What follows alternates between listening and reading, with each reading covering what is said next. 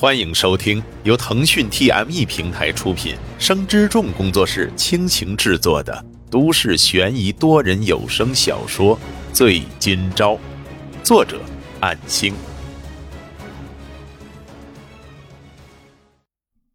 第一百一十三章，怎么也想不到，这里的厨师待遇也太好了，令沈今朝有些不敢相信。或许是以前没有接触过高级酒店的缘故，加上自己从业时间短，缺乏想象力。毕竟记得来里的那些大厨们也才一万多的月薪，所以确实是自己权衡不到位吧。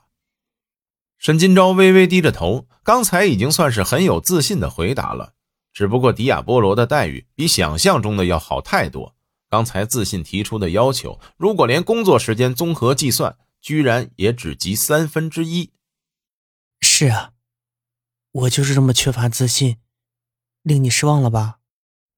易悠悠微微一笑，道：“我没有失望啊。厨师是技术性岗位，虽然成功攀到顶峰者寥寥无几，却不会轻易的丢失饭碗。你的要求能精确到七百五十的尾数，说明你是综合自身情况，说出了你自认为是最大限度的要求。”易悠悠拿起酒杯，对沈金钊的杯子轻轻磕了一下。但是，我既然回国了，那么我觉得有义务代替你姐，教导你。试用期两个月，这期间薪资就按照你要求的数目，假期安排和工作时间与别的员工一视同仁。酒刚入口，虽然酒香扑鼻，然而却是没有加水的纯酒。沈金钊连咳了许多下。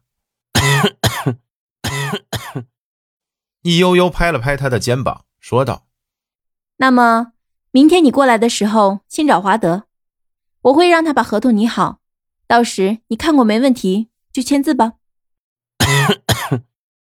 那我今天呢？回去好好休息。沈金钊欲言又止，只能点点头。易悠悠接着说道：“你担心的事情我很清楚，路上注意安全。”沈金钊走后，易悠悠回想起许多往事。当初自己出国进修，却屡屡遭遇挫败，甚至放弃律法系，转投管理经济的怀抱。后来加入迪亚波罗，至今也已经五年，凭着出色的个人手段，爬到这等高位。虽然今时今日的成功脱不开家族的侧面支持，其中的辛酸却包含了许多不为人知的内情。然而，并不后悔。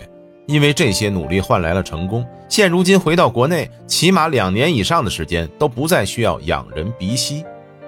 然而出国多年之后归来，曾经最好的朋友已经卧床昏迷数月。如果运气不好的话，甚至可以理解为沈明月他已经死亡。这是一个非常严肃，而且每个人都无法逃脱的命运，但是却在即将崭露头角的年华中逝去。曾经的所有努力付诸东流，令人唏嘘。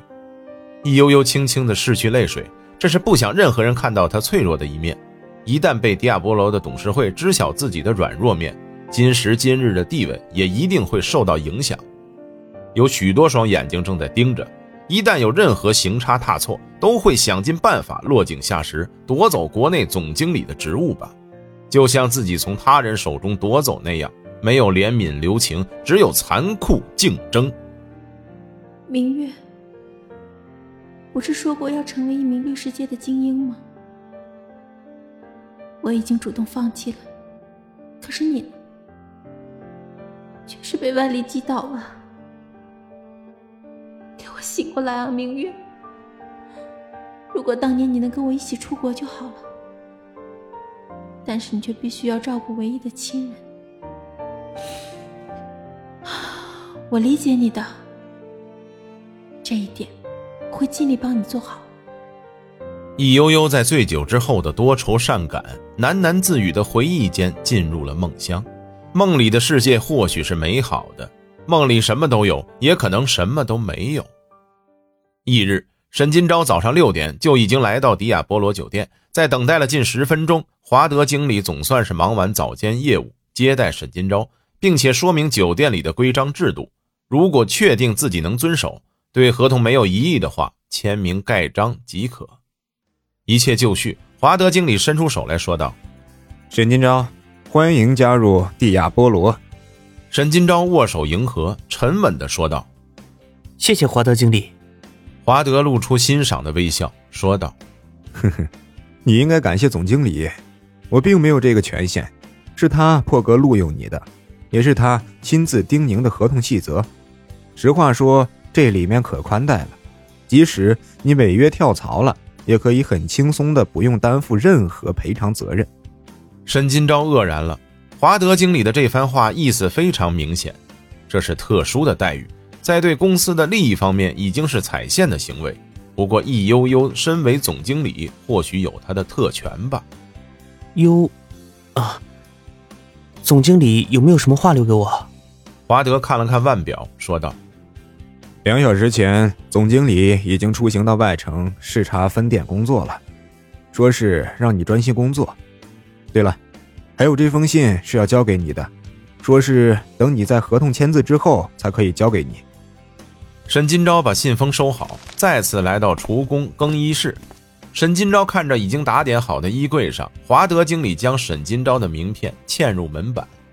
华德经理面色变得严肃，转身说道：“虽然有两个月的试用期，但是合同内容是按照正式厨师拟定的，而且我们酒店是以餐饮为主，厨房的工作是很重要的。沈金钊，你能适应的吧？”我相信你可以做到，有任何问题都可以与麦克厨师长交流。明白。华德点头后离开。沈金钊看了看嵌入名片的衣柜门板，衣柜比人还高，近一米宽，空间较大。扭动金色的钥匙打开后，入目的第一眼就是四套还包着塑料层的厨师服。昨晚自己换上的那套已经不知所踪。在这里的厨师服装都是有专人清洗烘干，然后隔日自行去领取。他拿出一套厨师服，后衣领折叠处还有签名棉，签名后扯下用料说明牌子，意味着不再回收，就像服装店售后不能退货那样，正式属于个人。他看着镜子里的自己，此前的几个月恍如梦境，就在十月三十一号这一天。自己正式成为了迪亚波罗酒店的一员，曾经觉得高不可攀，甚至不可能的事，却做到了。连最低的专科毕业生的要求都没有达到，却加入到这家知名酒店。这一切都是姐姐沈明月的福缘，承蒙易悠悠的特殊关照。沈金钊看着镜子，对着镜子里的自己说了一声谢谢，感谢过去一直努力而不曾倒下的自己。感谢照顾过自己的所有人。